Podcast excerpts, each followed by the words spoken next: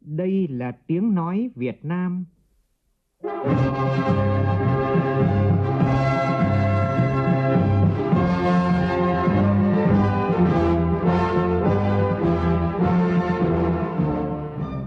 là tiếng nói Việt Nam,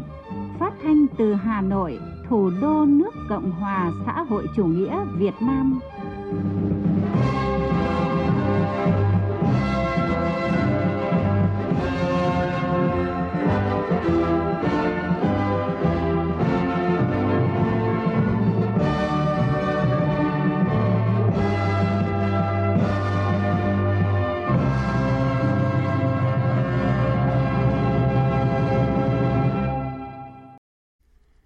Kính chào quý vị và các bạn. Mời quý vị và các bạn nghe chương trình Thời sự chiều của Đài Tiếng Nói Việt Nam. Chương trình với những nội dung đáng chú ý sau đây.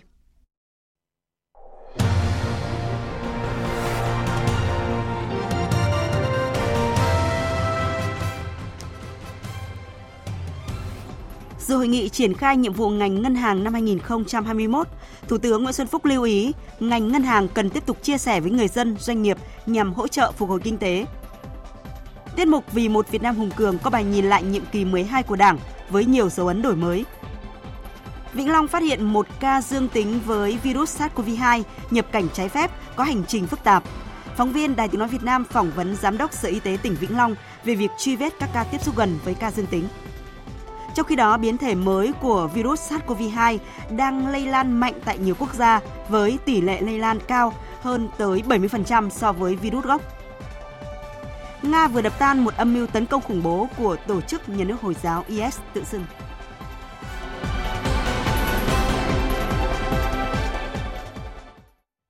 Sau đây là nội dung chi tiết. Thưa quý vị và các bạn, sáng nay tại Hà Nội, Thủ tướng Nguyễn Xuân Phúc dự hội nghị triển khai nhiệm vụ ngành ngân hàng năm 2021. Tại hội nghị, Thủ tướng yêu cầu dứt khoát ngành ngân hàng không được để thiếu vốn tín dụng cho các cơ sở sản xuất kinh doanh, đồng thời điều hành chính sách tiền tệ để góp phần tích cực thực hiện mục tiêu đạt tăng trưởng 6,5% và kiểm soát lạm phát dưới 4% trong năm 2021. Phóng viên Vũ Dũng phản ánh. Thủ tướng cho biết, mặc dù năm 2020 nền kinh tế nước ta chịu nhiều khó khăn do Covid-19 và thiên tai bão lũ, nhưng với những kết quả tích cực đạt được như tăng trưởng kinh tế dưới 3%, phòng chống dịch là điểm sáng của thế giới. Một hãng định giá thương hiệu quốc gia của Anh đã đánh giá thương hiệu quốc gia của Việt Nam tăng 30% lên 319 tỷ đô la Mỹ, xếp thứ 33 thế giới. Các tổ chức quốc tế cũng đánh giá cao tiềm năng tăng trưởng của Việt Nam và cho rằng đây là thời điểm tốt để các nước như Việt Nam tăng cường thúc đẩy phát triển kinh tế. Trong những thành công đó, Thủ tướng nhấn mạnh đến vai trò quan trọng của Ngân hàng Nhà nước và hệ thống Ngân hàng Việt Nam. Cụ thể là ngành ngân hàng tiếp tục đóng vai trò là huyết mạch của nền kinh tế, đã chủ động đề ra các giải pháp ứng phó, hỗ trợ nền kinh tế phát triển, hỗ trợ các vùng khó khăn do bão lũ, thiên tai, ảnh hưởng của Covid-19. Trong bối cảnh dịch bệnh, đã đẩy mạnh các biện pháp không dùng tiền mặt, hỗ trợ lao động nghỉ việc, kịp thời có biện pháp hỗ trợ hàng chục nghìn khách hàng bị ảnh hưởng. Cùng với đó là điều hành tỷ giá linh hoạt, phù hợp, đảm bảo sự ổn định thị trường ngoại tệ, tăng dự trữ ngoại hối kỷ lục. Tái cơ cấu các tổ chức tiến dụng gắn với xử lý nợ xấu tiếp tục được triển khai thực hiện và hiện nợ xấu ở mức khoảng 2% nội bảng. Cũng tại hội nghị tổng kết này, Thủ tướng Nguyễn Xuân Phúc biểu dương Ngân hàng Chính sách Xã hội Việt Nam đã có nhiều nỗ lực trong công tác xóa đói giảm nghèo, nhất là trong năm 2020 gặp nhiều khó khăn. Thủ tướng cũng đánh giá cao nhiều địa phương và ngân hàng đã dành một phần vốn tín dụng cho Ngân hàng Chính sách Xã hội để thực hiện nhiệm vụ giảm nghèo và đề nghị tiếp tục đóng góp nguồn lực cho nhiệm vụ chính trị quan trọng này. Nêu bối cảnh thời gian tới, thế giới tiếp tục có nhiều diễn biến phức tạp cả dịch bệnh và thị trường tài chính. Thủ tướng Nguyễn Xuân Phúc yêu cầu Ngân hàng Nhà nước và các tổ chức tín dụng phải có chiến lược và có kế hoạch cụ thể để ứng phó với bối cảnh bình thường mới. Tinh thần là kiên quyết không được lùi bước trước khó khăn, góp phần thực hiện mục tiêu tăng trưởng kinh tế của năm 2021 là khoảng 6,5% và lạm phát là dưới 4%. Và như vậy, ban lãnh đạo ngân hàng nước Việt Nam tính toán tăng trưởng tín dụng là bao nhiêu để các đồng chí đóng góp vào phát triển kinh tế xã hội. Vì thực tế Việt Nam đấy, cái kênh tín dụng vẫn là kênh quan trọng đối với sự phát triển. Các nước thì người ta còn nhiều kênh khác. Mình chỉ mong muốn từ có của ông khoảng 30%, mình đã mừng rồi. Ông có 30%, tôi đã mừng khoảng 7% tín dụng. Ngân nước Việt Nam, các ngân thương mại và đóng góp vào phát triển kinh tế xã hội để đưa đất nước tiến lên không bằng lùi mà phải bằng tiến trong việc này. Cho nên là nữ thống đốc đầu tiên của ngân hàng nước Việt Nam thống đốc thứ 15 làm sao chính sách tiền tệ và các chính sách khác của hàng nhà nước sẽ mở ra một hướng đi mới an toàn hiệu quả và đóng góp cho tăng trưởng phát triển bền vững. Thủ tướng đề nghị Ngân hàng Nhà nước dự thảo chỉ thị của Thủ tướng về điều hành chính sách tiền tệ năm 2021 để Thủ tướng sớm xem xét ban hành, làm cơ sở cho hệ thống ngân hàng thực hiện.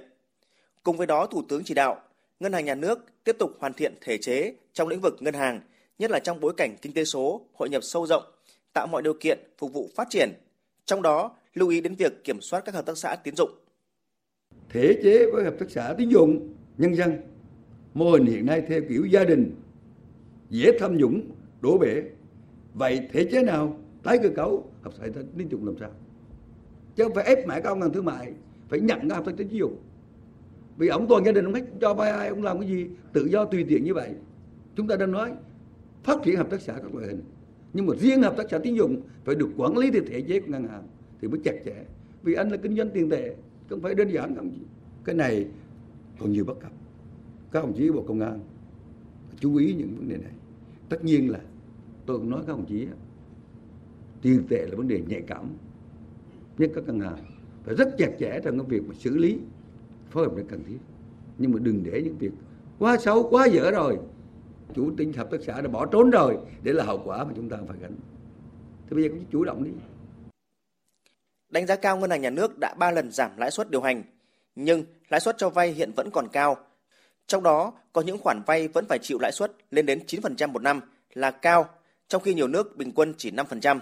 Nên trong năm 2021 còn khó khăn, Thủ tướng đề nghị các ngân hàng chia sẻ với doanh nghiệp và người dân, tạm thời chưa đặt mục tiêu lợi nhuận lên ưu tiên hàng đầu. Cùng với yêu cầu các ngân hàng thương mại phải tiến tới các chuẩn mực quốc tế, Thủ tướng chỉ đạo Ngân hàng Nhà nước tiếp tục thực hiện tái cơ cấu các tổ chức tiến dụng, vừa hạn chế nợ xấu gia tăng, vừa xử lý nợ xấu tồn động, vừa tái cơ cấu tổ chức tiến dụng, đồng thời thực hiện mục tiêu là có những ngân hàng Việt Nam lớn mạnh thuộc nhóm đầu khu vực.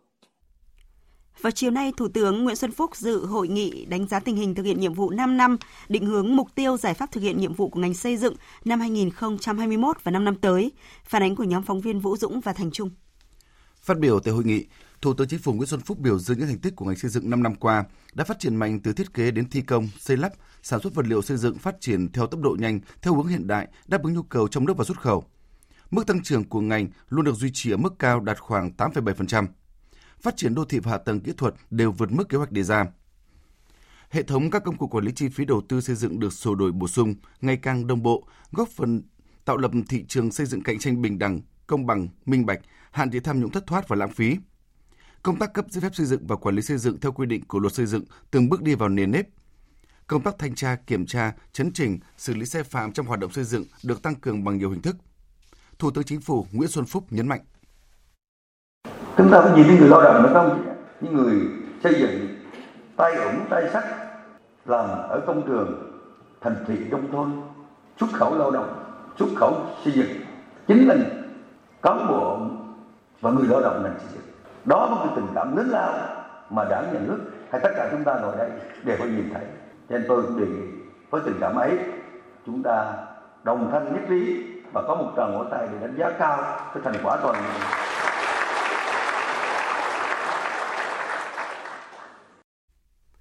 Bên cạnh những kết quả đã đạt được, ngành xây dựng cũng còn nhiều vấn đề tồn tại trong quá trình phát triển 5 năm qua, cần nghiêm túc nhìn nhận để khắc phục có hiệu quả trong thời gian tới. Như mất cân đối giữa các phân khúc nhà ở, thiếu nhà ở cho người lao động có thu nhập thấp, chất lượng quy hoạch một số đồ án còn thấp, tầm nhìn trong các đồ án chưa hợp lý. Việc điều chỉnh quy hoạch ở một số địa phương chưa được kiểm soát chặt chẽ, quá nhiều nhà cao tầng vào các khu đô thị trung tâm làm tắc nghẽn giao thông. Ngành xây dựng cần siết chặt kỷ cương kỷ luật trong quá trình thực hiện nhiệm vụ của mình, đồng thời đẩy mạnh cải cách thủ tục hành chính, góp phần tạo gỡ khó khăn cho người dân và doanh nghiệp trong lĩnh vực này. Chống tham nhũng và tiêu cực trong ngành xây dựng cần tiếp tục đẩy mạnh, nhất là các chủ đầu tư, các nhà thầu. Chúng ta phải đẩy mạnh hơn nữa, tốt hơn nữa trong công tác đấu thầu, dí định thầu công trình xây dựng Thủ tướng Nguyễn Xuân Phúc yêu cầu trong thời gian tới, ngành xây dựng cần nâng cao năng lực, bảo đảm đủ sức thiết kế thi công các công trình hiện đại với quy mô lớn và có khả năng cạnh tranh mở rộng thị trường hoạt động ra nước ngoài. việc xây dựng cơ chế để khắc phục việc phát triển quá chậm ở phân khúc nhà ở xã hội. Trong quá trình đô thị hóa gắn với quá trình công nghiệp hóa, hiện đại hóa đất nước và phát triển nông nghiệp nông thôn, sắp tới nước ta sẽ thiếu cát xây dựng. Vì vậy, Bộ Xây dựng cần có quy hoạch phát triển vật liệu thay thế. Bên cạnh đó, cần đào tạo cho được đội ngũ kiến trúc sư có tài năng bản lĩnh để xây dựng nền kiến trúc Việt Nam tiên tiến hiện đại, có bản sắc văn hóa và kiến trúc dân tộc. Sáng nay, đoàn đại biểu Quốc hội tỉnh Thái Nguyên tổ chức lễ kỷ niệm 75 năm ngày tổng tuyển cử đầu tiên bầu Quốc hội Việt Nam, mùng 6 tháng 1 năm 1946, mùng 6 tháng 1 năm 2021. Tham dự buổi lễ có các đồng chí nguyên Tổng Bí thư Nông Đức Mạnh, Ủy viên Bộ Chính trị, Phó Thủ tướng Chính phủ, Bộ trưởng Bộ Ngoại giao Phạm Bình Minh, Bí thư tỉnh ủy, Trưởng đoàn đại biểu Quốc hội tỉnh Thái Nguyên Nguyễn Thanh Hải cùng các đồng chí lãnh đạo, nguyên lãnh đạo tỉnh Thái Nguyên, các đồng chí là đại biểu Quốc hội của tỉnh qua các thời kỳ. Trong diễn văn kỷ niệm, Bí thư tỉnh ủy Thái Nguyên Nguyễn Thanh Hải nhấn mạnh, chỉ một ngày sau khi nhà nước cách mạng ra đời, trong phiên họp đầu tiên của chính phủ lâm thời, Chủ tịch Hồ Chí Minh đã đề nghị chính phủ tổ chức càng sớm càng hay cuộc tổng tuyển cử với chế độ phổ thông đầu phiếu. Hưởng ứng lời kêu gọi của bác, ngày 6 tháng 1 năm 1946, cuộc tổng tuyển cử quốc hội đầu tiên của nước ta đã diễn ra trên phạm vi cả nước, kể cả các vùng đang có chiến sự ở Nam Bộ, Nam Trung Bộ và Tây Nguyên. Cuộc tổng tuyển cử được tiến hành sôi nổi trên khắp cả nước đã bầu được 333 đại biểu, trong đó có 57% số đại biểu thuộc các đảng phái khác nhau, 43% số đại biểu không đảng phái, 87% số đại biểu là công nhân nông dân, chiến sĩ cách mạng, 10 đại biểu nữ và 34 đại biểu dân tộc thiểu số. Trong thành phần của Quốc hội có đại diện đại ba miền Bắc Trung Nam, các giới từ các nhà cách mạng lão thành, thương gia, nhân sĩ trí thức, các nhà hoạt động văn hóa đến đại biểu các thành phần tôn giáo, những người không đảng phái và đảng phái chính trị. Thắng lợi của cuộc tổng tuyển cử cũng đã khẳng định sự lãnh đạo sáng suốt và tài tình của Đảng và Chủ tịch Hồ Chí Minh, đánh dấu sự ra đời của Quốc hội, cơ quan đại biểu cao nhất của nhân dân, cơ quan quyền lực cao nhất của đất nước, thành lập một chính phủ thống nhất, ban hành một bản hiến pháp dân chủ tiến bộ. Nhân dịp này, Ủy ban nhân dân tỉnh Thái Nguyên đã tặng bằng khen cho một tập thể, 9 cá nhân có thành tích xuất sắc trong hoạt động phối hợp tham mưu phục vụ đoàn đại biểu Quốc hội tỉnh Thái Nguyên khóa 14, nhiệm kỳ 2016-2021. Chương trình thời sự chiều sẽ được tiếp tục với các tin đáng chú ý khác. Sáng nay, đồng chí Nguyễn Văn Nên, Bí thư Trung ương Đảng, Bí thư Thành ủy Thành phố Hồ Chí Minh cùng đoàn công tác của thành phố đã có buổi làm việc với Ban Thường vụ Quận ủy, cán bộ chủ chốt quận 9. Phản ánh của phóng viên Hà Khánh thường trú tại Thành phố Hồ Chí Minh. Tại buổi làm việc, lãnh đạo quận 9 đề xuất thành phố quan tâm đến việc xây dựng kế hoạch với các giải pháp cụ thể phù hợp để hỗ trợ người dân trong giải quyết các giấy tờ liên quan đến việc thành lập thành phố Thủ Đức. Quận 9 đề xuất giữ nguyên cơ cấu số lượng cán bộ, công chức, viên chức khi thành lập thành phố Thủ Đức. Việc sắp xếp bộ máy, tinh giản biên chế cần phải có lộ trình và thời gian cụ thể. Ngoài ra, Ủy ban nhân dân thành phố Hồ Chí Minh cần sớm lập đề án quy hoạch khu đô thị sáng tạo tương tác cao phía đông thành phố, lập quy hoạch khu trung tâm hành chính thành phố Thủ Đức, vân vân. Phát biểu tại buổi làm việc, Chủ tịch Ủy ban nhân dân thành phố Hồ Chí Minh Nguyễn Thành Phong cho rằng Hiện thành phố Hồ Chí Minh đang chờ nghị định hướng dẫn thực hiện nghị quyết 1111 của Thường vụ Quốc hội và nghị định hướng dẫn triển khai thực hiện nghị quyết 131 về tổ chức chính quyền đô thị tại thành phố Hồ Chí Minh, từng bước ổn định bộ máy tổ chức, chuyển giao trách nhiệm giữa các đơn vị hành chính, giải quyết khiếu kiện và hồ sơ hành chính người dân, tạo sự đồng thuận thống nhất cao trong cán bộ đảng viên, đảm bảo an ninh chính trị. Chủ tịch Ủy ban nhân dân thành phố Hồ Chí Minh Nguyễn Thành Phong cho rằng muốn làm tư tưởng cho cán bộ đảng viên thì lãnh đạo quận phải thông và trả lời được các câu hỏi là vì sao gọi là thành phố Thủ Đức mà không phải là quận Thủ Đức và người dân được gì? Việc hình thành thành phố Thủ Đức là một cái đòi hỏi cho yêu cầu phát triển của thành phố chúng ta và chính vì phải thành lập, phải hình thành một thành phố như vậy thì mới tạo ra một cái tính tương tác giữa các cực tăng trưởng hợp nhất ba cái quận này để trở thành một thành thành phố tạo điều kiện để góp phần thúc đẩy cái thành phố này phát triển và cuối cùng là mang lại cho cuộc sống người dân ngày càng tốt hơn. Phát biểu chỉ đạo, Bí thư Thành ủy Thành phố Hồ Chí Minh Nguyễn Văn Nên đánh giá quận chính đã có tính chủ động cao, hành động quyết liệt trong từng việc làm khá bài bản và đảm bảo sự lãnh đạo, chỉ đạo, điều hành của quận tương đối toàn diện, xuyên suốt và hiệu quả. Về thành phố Thủ Đức, Bí thư Nguyễn Văn Nên cho rằng đến giờ này mọi thứ đã khẳng định mang tính pháp lý nên giờ là lúc bàn để làm dù có vướng mắc trăn trở lo lắng. Quận 9 đã trải qua 23 năm hình thành và phát triển, Đảng bộ, chính quyền và nhân dân quận 9 đã kết thúc vai trò lịch sử trong danh dự và phải chuẩn bị bước sang giai đoạn mới, yêu cầu mới, sứ mệnh mới, tầm vóc cao hơn. Theo Bí thư Nguyễn Văn Nên, khối lượng công việc hiện tại là rất lớn, dồn thời điểm nhất định buộc đội ngũ cán bộ phải vừa chạy vừa xếp hàng, nhưng chạy phải đúng, xếp phải chuẩn, giám sát không để cán bộ chủ quan, sơ hở để lại hậu quả.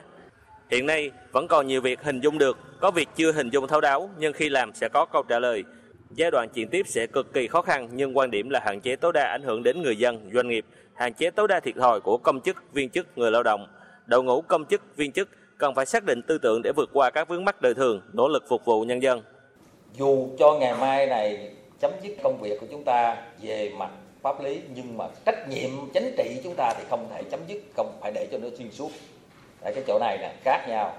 Pháp lý thì cứ pháp lý nhưng mà trách nhiệm chính trị là luôn luôn đối với người dân là chúng ta không có để trống chỗ nào cả. Vì với cái tâm thế như thế tinh thần như thế thì chúng ta cũng không phải quá lo lắng đến cái mức mà chúng ta để ảnh hưởng tới công việc của mình. Ngoài ra, ông Nguyễn Văn Nên đề nghị quận 9 cần phải quan tâm chăm lo Tết Nguyên đán 2021. Năm nay đặc biệt cần phải lo gấp đôi về tinh thần, thái độ, chia sẻ trách nhiệm. Tiếp tục lo công tác bầu cử chặt chẽ, đảm bảo sự kiện lớn của đất nước diễn ra thành công, tiếp tục phòng chống dịch Covid-19, không chủ quan. Tại thành phố Cần Thơ, vào hôm nay diễn ra diễn đàn khởi nghiệp và đổi mới sáng tạo vùng đồng bằng sông Cửu Long với chủ đề Hệ sinh thái khởi nghiệp, đổi mới sáng tạo, xu hướng, lợi thế và thách thức. Phản ánh của phóng viên Phạm Hải. Theo Thứ trưởng Bộ Khoa học và Công nghệ Trần Văn Tùng, hệ sinh thái khởi nghiệp đổi mới sáng tạo của Việt Nam là một trong những hệ sinh thái được các nhà đầu tư tin tưởng, kỳ vọng ở khu vực châu Á với 29 thương vụ đầu tư với tổng trị giá gần 800 triệu USD. Tuy nhiên, Thứ trưởng Bộ Khoa học và Công nghệ Trần Văn Tùng cho rằng hệ sinh thái khởi nghiệp đổi mới sáng tạo có nhiều khởi sắc nhưng đang đứng trước những khó khăn, thách thức, đặc biệt là quá trình hội nhập sâu rộng vào nền kinh tế thế giới. Diễn đàn khởi nghiệp và đổi mới sáng tạo vùng đồng bằng sông Cửu Long năm 2020 sẽ tạo ra môi trường để các cá nhân, nhóm cá nhân, các doanh nghiệp khởi nghiệp,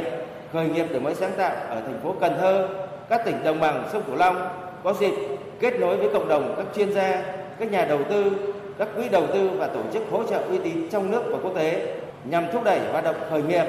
theo xu hướng chung, chuẩn mực, bền vững. Ông Nguyễn Ngọc Hè, Phó Chủ tịch Ủy ban nhân dân thành phố Cần Thơ cho biết, thành phố và vùng đồng bằng sông Cửu Long đang đẩy mạnh các hoạt động gắn kết giữa nghiên cứu khoa học và phát triển công nghệ với sản xuất kinh doanh, xúc tiến thương mại các kết quả nghiên cứu cũng như liên kết phát huy thế mạnh của từng địa phương, tạo sức mạnh tổng thể để phát triển hệ sinh thái khởi nghiệp đổi mới sáng tạo cũng như hoạt động khởi nghiệp nhằm góp phần phát triển kinh tế xã hội của toàn vùng theo nghị quyết 120 của chính phủ. Hiện, vùng đồng bằng sông Cửu Long còn nhiều tiềm năng về khoa học và công nghệ với sự hội tụ đông đảo của đội ngũ trí thức, nhà khoa học và các chuyên gia, kinh nghiệm. Việc tổ chức diễn đàn sẽ góp phần hỗ trợ các cá nhân, nhóm cá nhân và doanh nghiệp khởi nghiệp quảng bá sản phẩm, kết nối các thành phần hệ sinh thái khởi nghiệp của thành phố và vùng đồng bằng sông Cửu Long. Đây cũng là dịp để các chuyên gia, những nhà khởi nghiệp thành công chia sẻ kinh nghiệm, chia sẻ kiến thức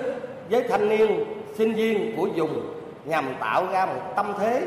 chứng quá và hung đúc cái tinh thần khởi nghiệp sáng tạo. Diễn đàn khởi nghiệp và đổi mới sáng tạo vùng đồng bằng sông Cửu Long năm 2020 có hai phiên thảo luận gồm phát triển các cơ sở ươm tạo đạt chuẩn gắn với hệ sinh thái khởi nghiệp đổi mới sáng tạo, hiệu quả và bền vững và kết nối chuyên gia và chia sẻ của cộng đồng startup. Các diễn giả đã tập trung phân tích, làm rõ những định hướng, góc nhìn để các startup vươn ra biển lớn, mô hình đột phá kỹ thuật số dành cho các startup giai đoạn bình thường mới, liên kết khu công nghệ cao với hệ sinh thái khởi nghiệp và đổi mới sáng tạo. Trong khuôn khổ chương trình diễn đàn còn có hoạt động ký kết thỏa thuận hợp tác giữa Sở Khoa học và Công nghệ Cần Thơ với các cơ quan đơn vị về tham mưu xây dựng chính sách ưu đãi, hỗ trợ ươm tạo và khởi nghiệp sáng tạo thành phố Cần Thơ, tư vấn kết nối giữa các chuyên gia khởi nghiệp đổi mới sáng tạo và các startup, đồng thời kết hợp trưng bày các sản phẩm khởi nghiệp đổi mới sáng tạo của các startup, doanh nghiệp tại Cần Thơ và các tỉnh thành khu vực đồng bằng sông Cửu Long.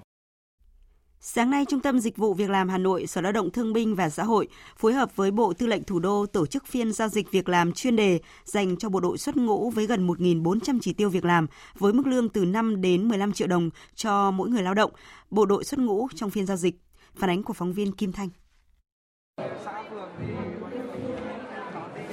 Hơn 500 bộ đội xuất ngũ, quân nhân sắp hoàn thành nghĩa vụ quân sự thuộc Bộ Tư lệnh Thủ đô và người lao động ở Hà Nội tham gia phiên giao dịch việc làm sáng nay được các đơn vị tuyển dụng tư vấn học nghề, giới thiệu việc làm, xuất khẩu lao động, được cung cấp về thông tin thị trường lao động, tư vấn kỹ năng mềm, các chế độ chính sách pháp luật có liên quan và được tham gia tiếp xúc phỏng vấn trực tiếp với nhà tuyển dụng. Trung sĩ Nguyễn Hồng Sơn và Trung sĩ Bùi Đức Anh, Trung đoàn 692, Sư đoàn 301, Bộ Tư lệnh Thủ đô cho biết. Thì em cũng đã có từng à, tìm hiểu qua à, xuất khẩu lao động của bên à, môi trường Nhật Bản.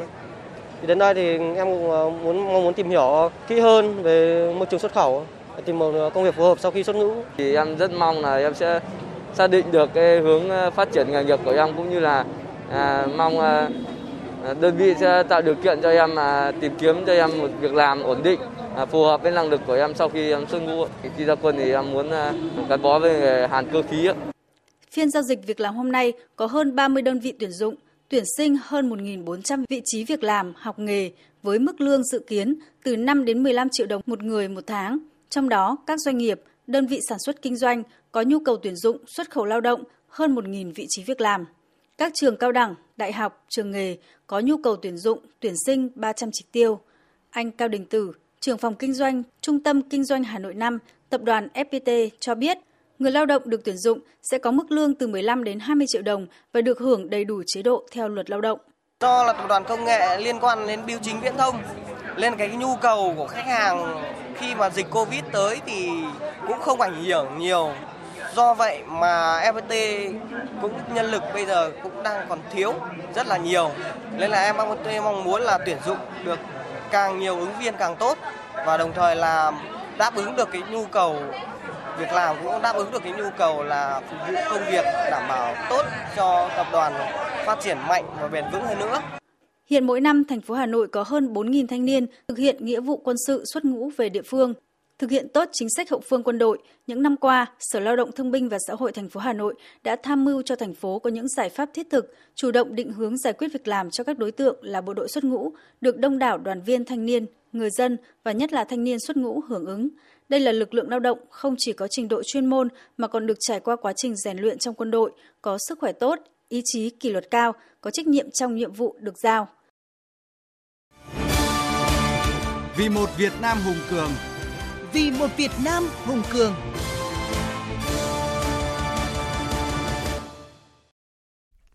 Quý vị và các bạn đang nghe chương trình Thời sự chiều của Đài Tiếng Nói Việt Nam. Thưa quý vị và các bạn, 5 năm qua, với tinh thần quyết liệt đổi mới, trách nhiệm cao, Đảng đã lãnh đạo hệ thống chính trị phát huy sức mạnh tổng hợp của cả dân tộc, đưa đất nước vượt qua nhiều khó khăn, thử thách, giành được những thành quả quan trọng trên các lĩnh vực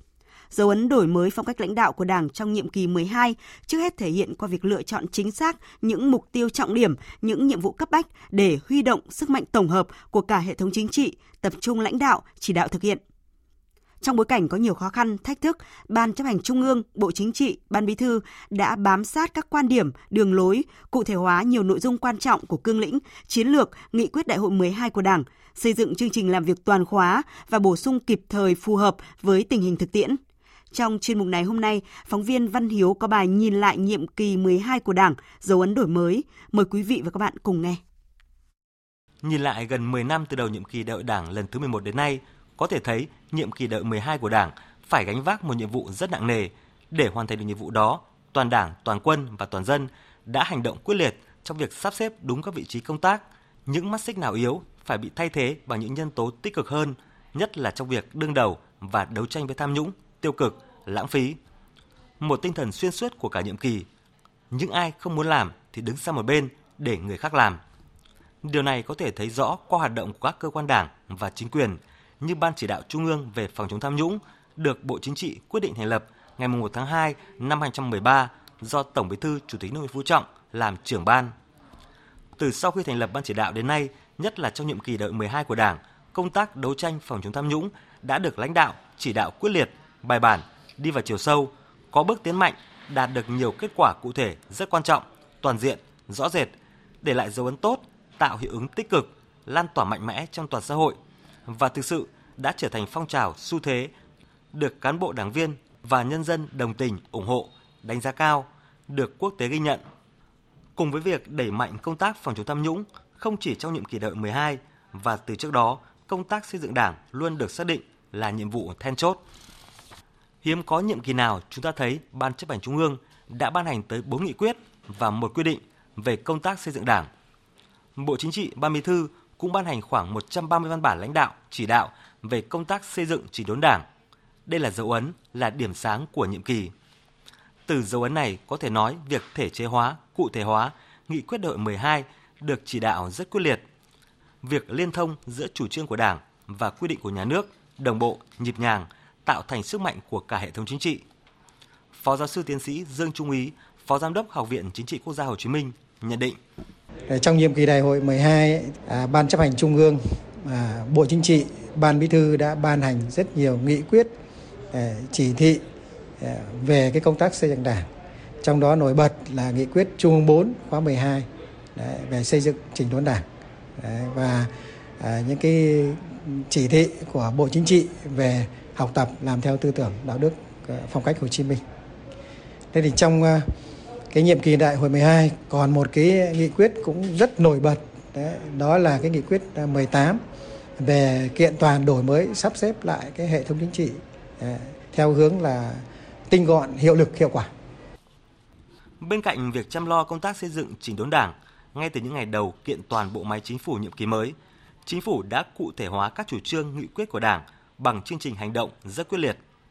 Ngay trong năm đầu tiên của nhiệm kỳ, năm 2016, các lĩnh vực trọng yếu của nền kinh tế đều giảm sút so với cùng kỳ năm 2015.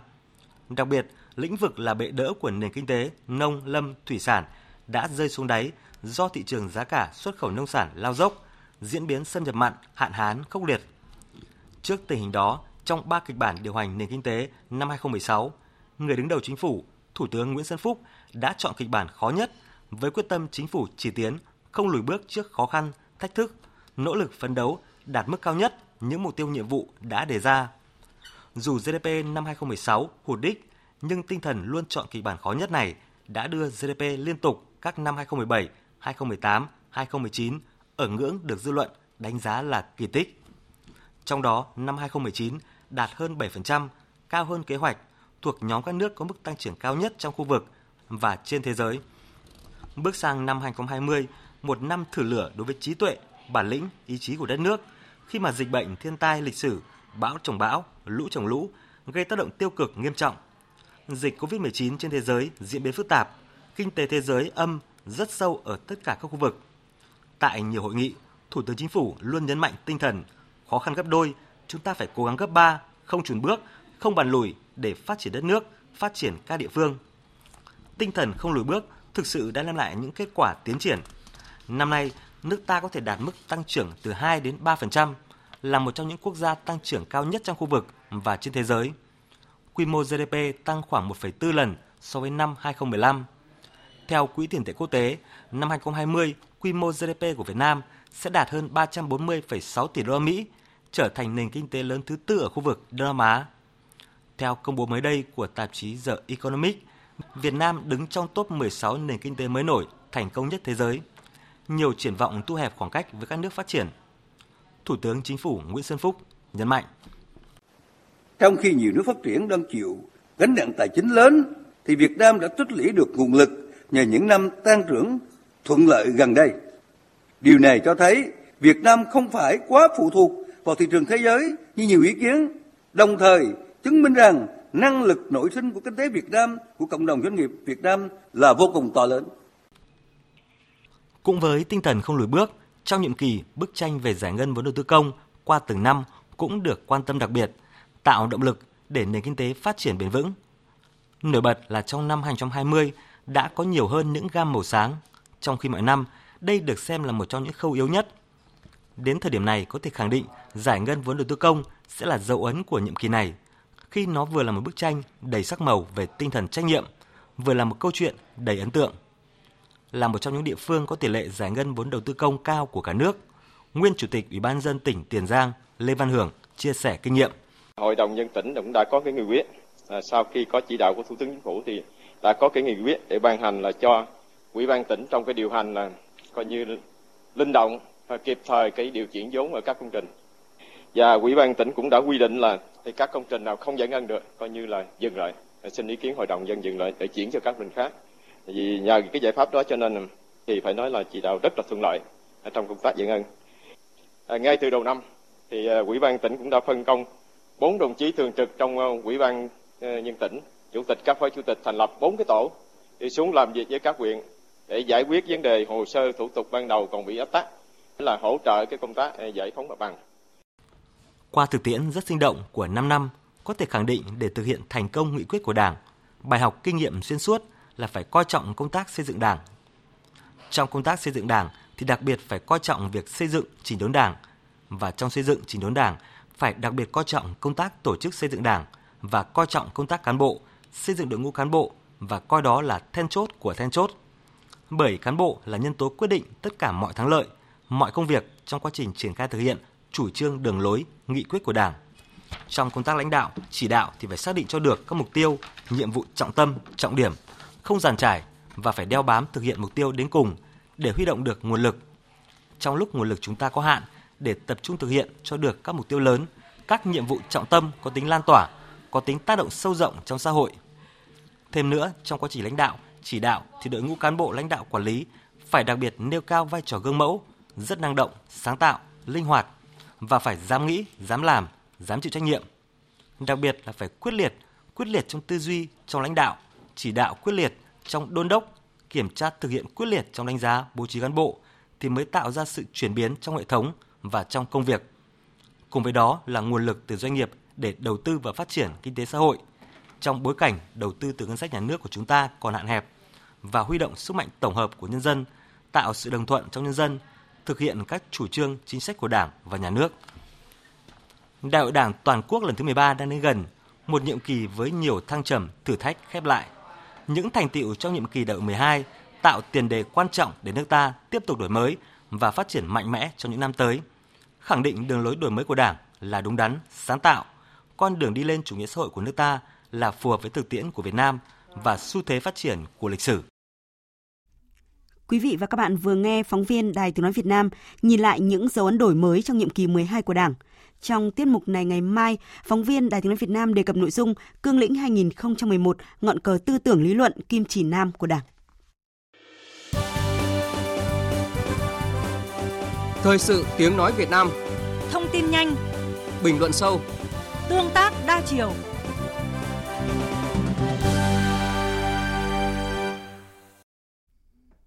Một trường hợp nhập cảnh trái phép từ cửa khẩu Tây Ninh qua các tỉnh Vĩnh Long, Thành phố Hồ Chí Minh và Tiền Giang đã có kết quả dương tính với virus SARS-CoV-2. Hiện bệnh nhân đã được đưa đi cách ly tại bệnh viện Lao và bệnh viện Phổi của tỉnh Vĩnh Long để điều trị. Trong suốt đoạn đường di chuyển từ cửa khẩu Mộc Bài, Tây Ninh về Vĩnh Long, bệnh nhân đã tiếp xúc với nhiều người nhưng đều không rõ địa chỉ. Hôm nay, Ban chỉ đạo phòng chống dịch COVID-19 của tỉnh Vĩnh Long đã có cuộc họp khẩn để bàn giải pháp phòng chống dịch COVID-19. Phóng viên Đài Tiếng nói Việt Nam thường trú khu vực đồng bằng sông Cửu Long có cuộc phỏng vấn nhanh với bác sĩ Văn Công Minh, giám đốc Sở Y tế tỉnh Vĩnh Long. Mời quý vị và các bạn cùng nghe. À, thưa ông, à, trước hết xin ông cho biết về cái lịch trình của bệnh nhân nhiễm SARS-CoV-2 mà tỉnh Vĩnh Long vừa phát hiện hôm qua. À, đây là một cái công dân của Việt Nam đi lao động ở Myanmar và sau đó thì à, đã à, trốn qua các biên giới từ Myanmar sang Thái Lan và từ à, Thái Lan về Campuchia và sau đó đến biên giới Campuchia và Việt Nam ở tại tỉnh Tây Ninh. Và sau đó thì lại tiếp tục đón một chiếc xe tải từ Tây Ninh về thành phố Hồ Chí Minh. Thì đến thành phố Hồ Chí Minh thì đối tượng cũng đã đón một chiếc xe dù À, 16 chỗ từ thành phố Hồ Chí Minh để về Vĩnh Long. Trên cái quá trình đi thì à, đến à, quán ăn Minh Phát tại huyện Cái Bè của tỉnh Tiền Giang để cho là ăn uống và nghỉ. Khi đến Vĩnh Long thì tại vòng xoay của Tân Ngãi ngay cổng chào của vào thành phố Vĩnh Long đó, thì đối tượng đã thuê một Honda ôm để về huyện Mang Thích về tới Mang Thích tại thị trấn Cái Nhum thì à, đối tượng đã đến à, nhà mẹ ruột để lấy chìa khóa và sau đó về nhà ở tại xã Nhân Phú. Thì à, đối với người mẹ cũng đã có cái ý thức do đó người mẹ cũng đã báo cho cơ quan chức năng. Và sau đó thì à, lực lượng công an và y tế cũng đã đến để mà là điều tra. Sau khi điều tra xong thì về phía y tế cũng đã có cái tiến hành lấy mẫu và gửi đi xét nghiệm à, vào tối ngày 25 tháng 12 thì à, đã có cái kết quả dương tính với SARS-CoV-2. Đối với cái đối tượng này cũng đã được à, xe vận chuyển à, về bệnh viện Lao và bệnh phổi để mà vào cái khu cách ly để điều trị. À, thưa ông, lịch trình của bệnh nhân đi rất là phức tạp, đi qua nhiều tỉnh, à, ghé nhiều nơi, trên đường đi cũng đã tiếp xúc nhiều người. Hầu hết những người này đều không biết địa chỉ. Vậy ngành y tế tỉnh Vĩnh Long đã phối hợp với các tỉnh như thế nào để sớm điều tra những trường hợp F1 này?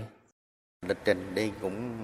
tương đối là phức tạp. À, về phía ngành y tế cũng đã phối hợp với là lực lượng của công an để là làm như thế nào đó liên hệ đối với các tỉnh. Thì à, chúng ta thông tin những cái đối tượng mà có tiếp xúc gần ví dụ như là à, xe tải nè. Cái thứ hai là khi về thành phố Hồ Chí Minh thì là à, đối với xe vận chuyển 16 chỗ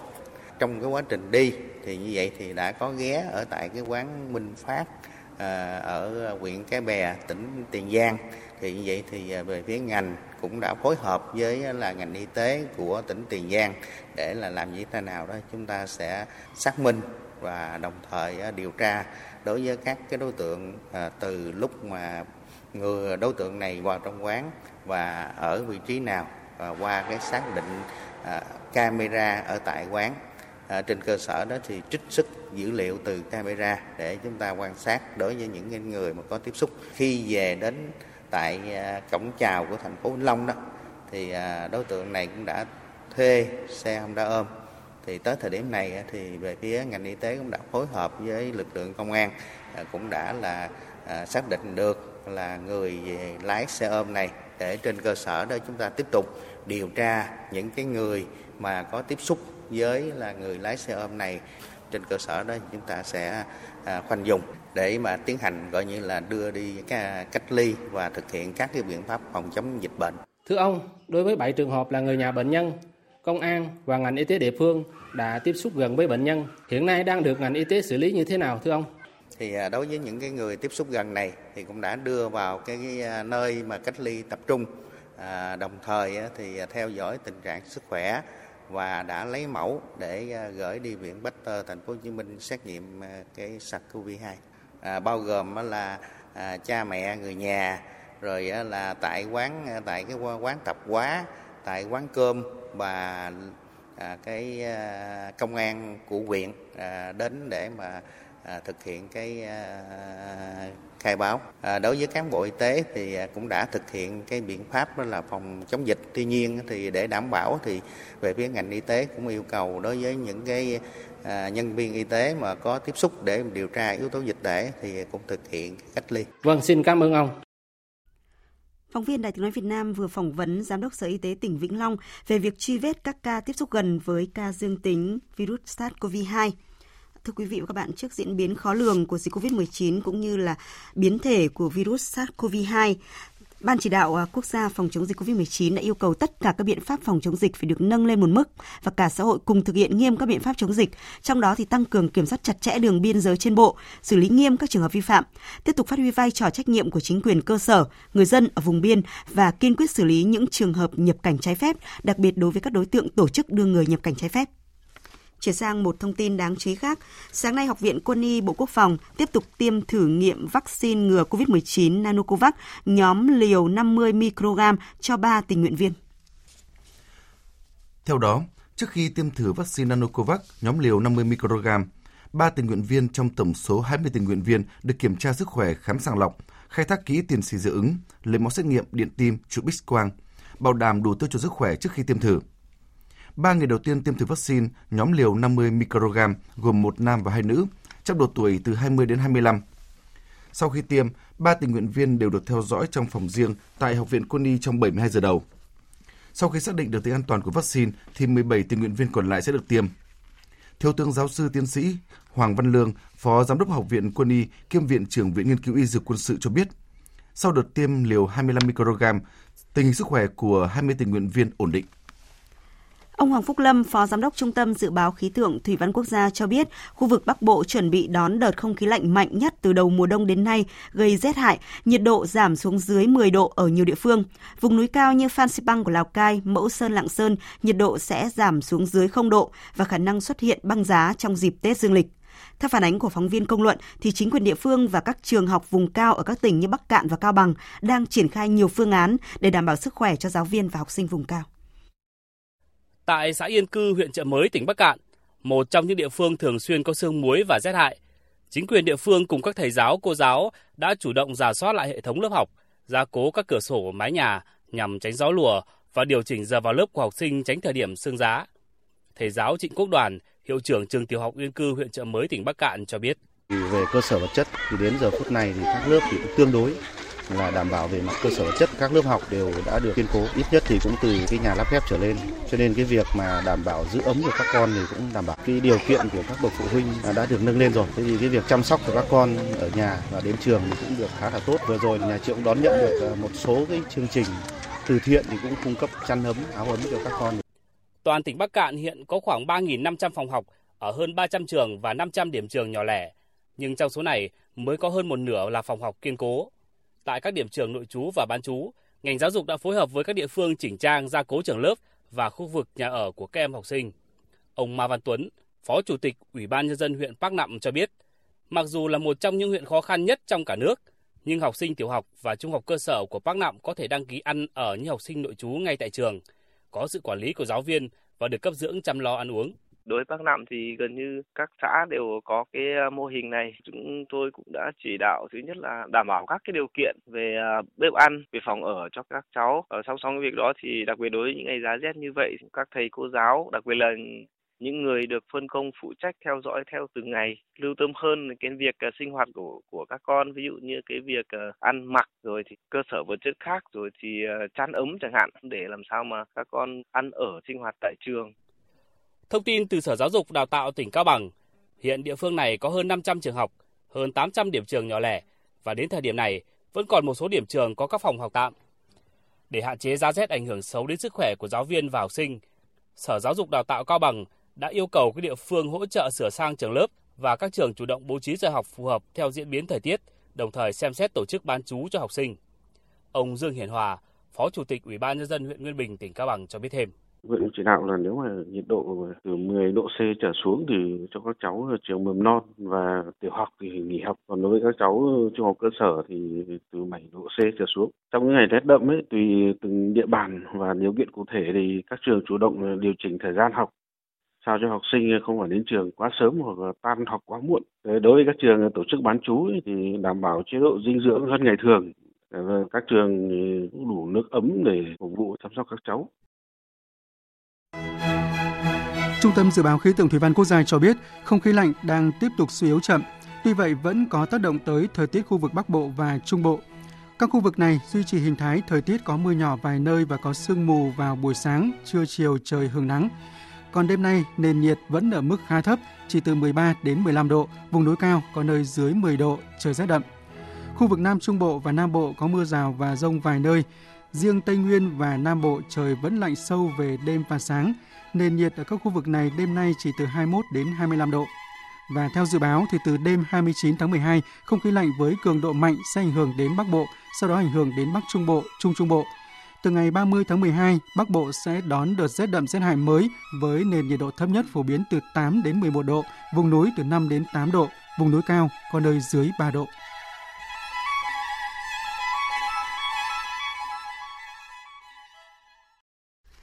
Tiếp tục chương trình thời sự chiều là phần tin quốc tế. Chết là thông tin đáng lo ngại về việc bùng phát ổ dịch COVID-19 mới tại phòng thí nghiệm lớn nhất Vương quốc Anh ở Milton Keynes. Truyền thông Anh đưa tin là 3 trong số 4 nhóm khoa học thuộc phòng thí nghiệm hải đăng Milton Keynes có các thành viên được xét nghiệm cho kết quả dương tính với virus SARS-CoV-2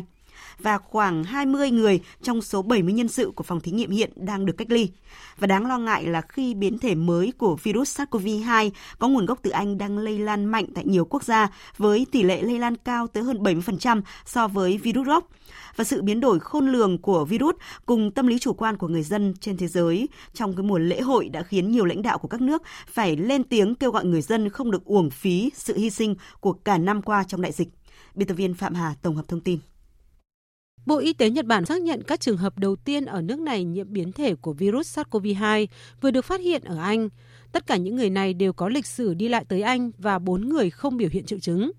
Trong khi đó, 8 nước khu vực châu Âu đã xác định xuất hiện biến thể virus và khác với những biến thể trước đây, biến thể này có khả năng lây lan ở các nhóm tuổi trẻ hơn. Giới chức y tế Anh cho rằng biến thể mới có tỷ lệ lây lan cao hơn tới 70% so với virus gốc, song không có bằng chứng nào cho thấy nó làm gia tăng tỷ lệ tử vong hay làm giảm hiệu quả của vaccine phòng bệnh.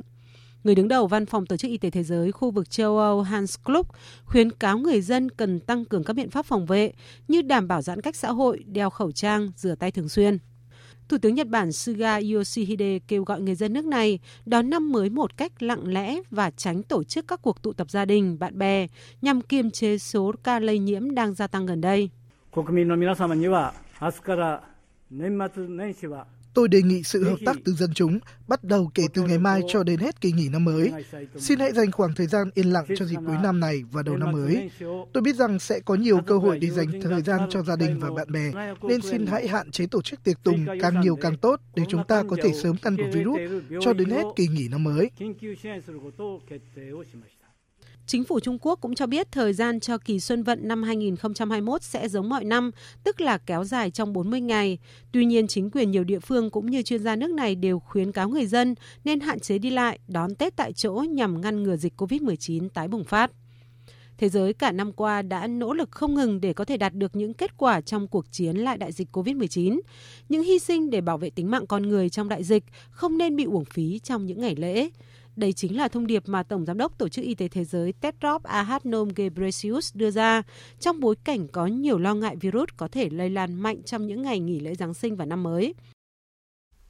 Hôm nay Anh đã chính thức công bố toàn văn thỏa thuận thương mại mà nước này và Liên minh châu vừa đạt được. Văn bản bao gồm một tài liệu thương mại dày 1.246 trang, cũng như các thỏa thuận về năng lượng hạt nhân, trao đổi thông tin mật, năng lượng hạt nhân dân sự và một loạt các tuyên bố chung. Tin chi tiết như sau. Thỏa thuận thương mại Anh và EU vừa đạt được sẽ giúp cho các doanh nghiệp hai bên có quyền tiếp cận các thị trường của nhau thuận lợi hơn rất nhiều so với các quy định của Tổ chức Thương mại Thế giới WTO, bảo đảm rằng hàng hóa mua bán giữa hai bên không phải đối mặt với hạn ngạch và thuế quan. Mặc dù vậy, mối quan hệ Anh và EU từ ngày 1 tháng 1 năm 2021 sẽ thay đổi, hạn chế hơn nhiều so với hiện tại. Về mua bán hàng hóa giữa hai bên, vốn chiếm một nửa trong số 900 tỷ đô la Mỹ kim ngạch thương mại hàng năm của Anh và EU. Với thỏa thuận này, Anh là nền kinh tế ngoài EU duy nhất được quyền tiếp cận thị trường chung châu Âu một cách rộng mở như vậy. Kể từ ngày 1 tháng 1 năm 2021, hàng rào kiểm soát biên giới và hải quan sẽ được dựng lên giữa Anh và EU. Hàng hóa qua lại dây bên sẽ phải đối mặt với việc kiểm tra kiểm soát và những thủ tục hải quan nhất định. Về cạnh tranh bình đẳng, EU chấp nhận thương mại phi thuế quan để đổi lấy việc Anh chấp nhận duy trì các tiêu chuẩn về trợ cấp nhà nước, môi trường và các quyền của người lao động nhằm đảm bảo một sân chơi bình đẳng cho các doanh nghiệp của EU. Theo thỏa thuận, các ngư dân của EU sẽ được bảo đảm quyền tiếp cận các vùng biển của Anh trong thời gian quá độ kéo dài hơn 5 năm kể từ ngày 1 tháng 1 năm 2021, nhưng với hạn ngạch bị cắt giảm 25% so với hiện nay. Nga vừa đập tan một âm mưu tấn công khủng bố của các phần tử là chân rết của tổ chức nhà nước Hồi giáo IS tự xưng tại nước Cộng hòa Dagestan trực thuộc. Trong thông báo hôm nay, cơ quan an ninh Liên bang Nga cho biết lực lượng an ninh đã phát hiện kịp thời và bắt giữ 4 đối tượng tình nghi. Các phần tử này khai nhận chúng dự định đặt thuốc nổ gần một tòa nhà công vụ của cơ quan an ninh tại thủ phủ của Dagestan, sau đó sẽ tấn công các nhân viên Bộ Nội vụ tại đây. Chi mua sắm của người dân Australia vào ngày lễ tặng quà hay còn gọi là ngày Boxing Day năm nay có thể lên đến gần 3 tỷ đô la Australia, vượt con số kỷ lục của năm ngoái. Trong đó dự kiến sẽ có tỷ lệ khá lớn người dân lựa chọn hình thức mua sắm trực tuyến để giảm nguy cơ lây nhiễm dịch bệnh. Tin của phóng viên Đài tiếng nói Việt Nam thường trú tại Australia. Hôm nay là ngày Boxing Day tại Australia và người dân địa phương có truyền thống đi mua sắm quà tặng cho người thân và bạn bè.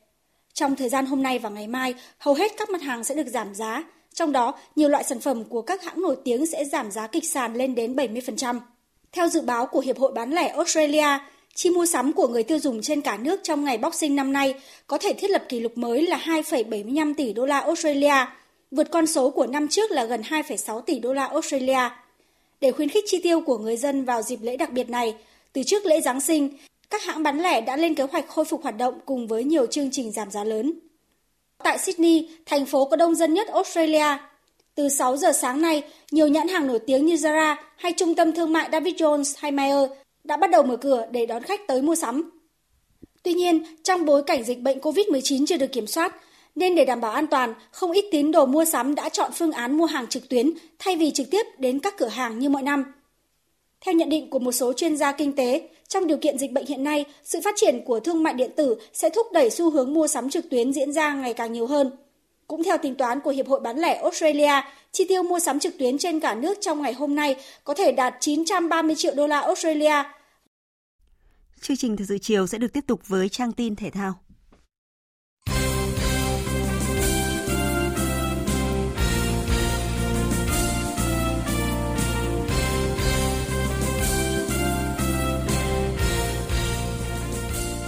Chiều qua sau các trận đấu ở vòng bán kết, các đội U15 Viettel và PVF đã giành quyền vào chơi trận chung kết U15 quốc gia. Ở bán kết, đội chủ nhà U15 PVF giành chiến thắng 1-0 trước SHB Đà Nẵng. Bàn thắng duy nhất của trận đấu do Nguyễn Anh Tuấn ghi ở giữa hiệp 2. Trong khi đó, U15 Viettel cũng phải vất vả ngược dòng trước Hà Nội để có chiến thắng chung cuộc 3-1 với một cú đúp của cầu thủ Hữu Tuấn. Sau trận đấu, Hữu Tuấn chia sẻ: theo em thì ờ, do là đội lên áp sát gây áp lực cho đội họ, đội họ cuống toàn đá dài lên. Em tận dụng những cơ hội mà họ sai sót em ghi bàn. Đây là trận chung kết thứ hai mà em cũng như toàn đội lọt vào thì rất vui hạnh phúc. Trận chung kết em sẽ cố gắng đưa cúp về Viettel. Trong khi đó, huấn luyện viên Hoa Mạnh Hưng của U15 Viettel cho biết Chúng tôi đá với Hà Nội khoảng 10 trận. Các cầu thủ của Hà Nội vị trí nào rồi à, cách chơi nào chúng tôi nắm rất chắc. Đấy người ta tổ chức những quả đá phạt là cũng tương đối tốt và chúng tôi nhắc các cháu. Đấy nhưng mà nó cũng có những cái sai sót nhưng may là các cháu đã sửa và để giành thắng lợi. Trận chung kết thì là tôi nghĩ là 50 50 và trận chung kết thì là cả một sự cố gắng đương nhiên như ban huấn luyện là phải có cái, cái chiến thuật làm sao để có cái trận đấu thật tốt và mang tới kết quả tốt. Trận chung kết giải U15 quốc gia giữa Viettel và PVF sẽ diễn ra vào 17 giờ ngày 28 tháng 12 Bóng đá nữ Việt Nam vừa đón nhận tin vui trong bảng xếp hạng quý 4 do FIFA vừa công bố. Thứ hạng của đội tuyển nữ Việt Nam tăng từ vị trí thứ 35 được duy trì trong cả 3 quý đầu năm lên vị trí thứ 34 với 1.657 điểm. Trong top 10 khu vực châu Á, đội tuyển nữ Australia đứng hạng 7 thế giới, Nhật Bản hạng 10, Trung Quốc hạng 15, Hàn Quốc hạng 18, Việt Nam hạng 34 và Thái Lan hạng 38. Cũng liên quan tới bóng đá nữ, FIFA vừa đưa ra thông báo quan trọng Bắt đầu từ World Cup 2023 sẽ có 32 đội bóng nữ tham dự vào chung kết của giải đấu. Việc FIFA nâng số đội tham dự World Cup 2023 lên 32 đội đã mở ra cơ hội với đội tuyển bóng đá nữ Việt Nam. Theo quy định, 29 đội giành vé trực tiếp tham dự, bao suất còn lại dành cho các đội dự playoff. Với việc Australia giành một suất, châu Á còn 5 suất dự trực tiếp. Ngoài các đội thuộc top trên như Nhật Bản, Trung Quốc hay Hàn Quốc, các đội như Thái Lan, Việt Nam hay Đài Bắc Trung Hoa sẽ có thêm cơ hội giành vé tham dự World Cup Do tác động từ Covid-19, Liên đoàn Cầu lông Thế giới đã điều chỉnh phương án chọn các tay vợt vượt qua vòng loại Olympic Tokyo 2020. Theo thông lệ, việc lựa chọn các tay vợt dự Olympic và xếp hạt giống ở môn cầu lông sẽ căn cứ vào bảng xếp hạng thế giới 3 tuần trước ngày khai mạc Thế vận hội. Tuy nhiên, Liên đoàn Cầu lông Thế giới sẽ dựa vào bảng xếp hạng đường tới Tokyo chốt sổ ngày 18 tháng 5 để làm cơ sở chọn hạt giống cũng như những tay vợt dự Olympic. Bảng xếp hạng thế giới sẽ được mở lại vào đầu tháng 2 tới Đến nay, Nguyễn Tiến Minh đang đứng thứ 27 trong 41 tay vợt nam có xuất dự Olympic Tokyo. Nhưng trên bảng xếp hạng thế giới, Tiến Minh hạng 63. Trong 38 tay vợt nữ có xuất dự Olympic, Nguyễn Thùy Linh xếp thứ 25 và đứng thứ 44 trên bảng xếp hạng thế giới. Bám theo cô là đàn chị Vũ Thị Trang hạng 46. Vào 19 giờ 30 phút tối nay, Leicester City sẽ tiếp đón Manchester United, đội bóng đang có chuỗi 13 trận thắng sân khách liên tiếp Chiến thắng thuyết phục 2-0 ngay trên sân Tottenham cuối tuần trước đưa Leicester lên vị trí thứ hai trên bảng xếp hạng. Trong khi đó, MU vùi dập Leeds United với tỷ số 6-2. Đó cũng là trận thắng thứ 6 trong 7 vòng gần nhất. Hiện MU kém Leicester đúng một điểm nhưng còn một trận chưa đấu. Dù vậy, huấn luyện viên Ole Gunnar Solskjaer đã đưa ra lời cảnh báo cho các học trò hãy cảnh giác trước những lời khen ngợi Hiện tại chúng tôi đang nhận được nhiều lời khen ngợi và đó là một bài học mới mà chúng tôi phải làm quen và thích nghi. Chúng tôi đang ngày càng tốt hơn và mạnh hơn. Những cậu bé này biết tôi muốn gì ở đội của mình. Luôn có những tiếng ồn xung quanh Manchester United, nhưng đối với chúng tôi bây giờ, đó là việc cải thiện mỗi trận đấu và thi đấu từng trận một. Mỗi trận đấu đều là một trận chung kết cúp. Về phần mình, huấn luyện viên Brandon Rodgers úp mở khả năng sẽ có nhiều thay đổi nhân sự ở trận đấu với United Ông cho biết đó là điều mà chúng tôi sẽ xem xét về nhân sự, trạng thái tâm lý, sự mới mẻ về cảm giác thi đấu của các cầu thủ. Tất nhiên, chúng tôi đã xem trận đấu của Manchester United với Leeds, nhưng bạn cũng không thể bỏ qua trận đấu tại League Cup. Họ có tới 9 sự thay đổi nhân sự ở trận đấu đó. Quyết định đó cũng thực sự hiệu quả đối với chúng tôi vào năm ngoái, và đó là điều mà chúng tôi phải xem xét một cách chắc chắn. Tương tự như MU đã được coi là vua sân khách, Leicester cũng thích chơi trên sân khách hơn là tại sân nhà King Power, nơi họ để thua 4 trong 7 trận sân nhà kể từ đầu mùa.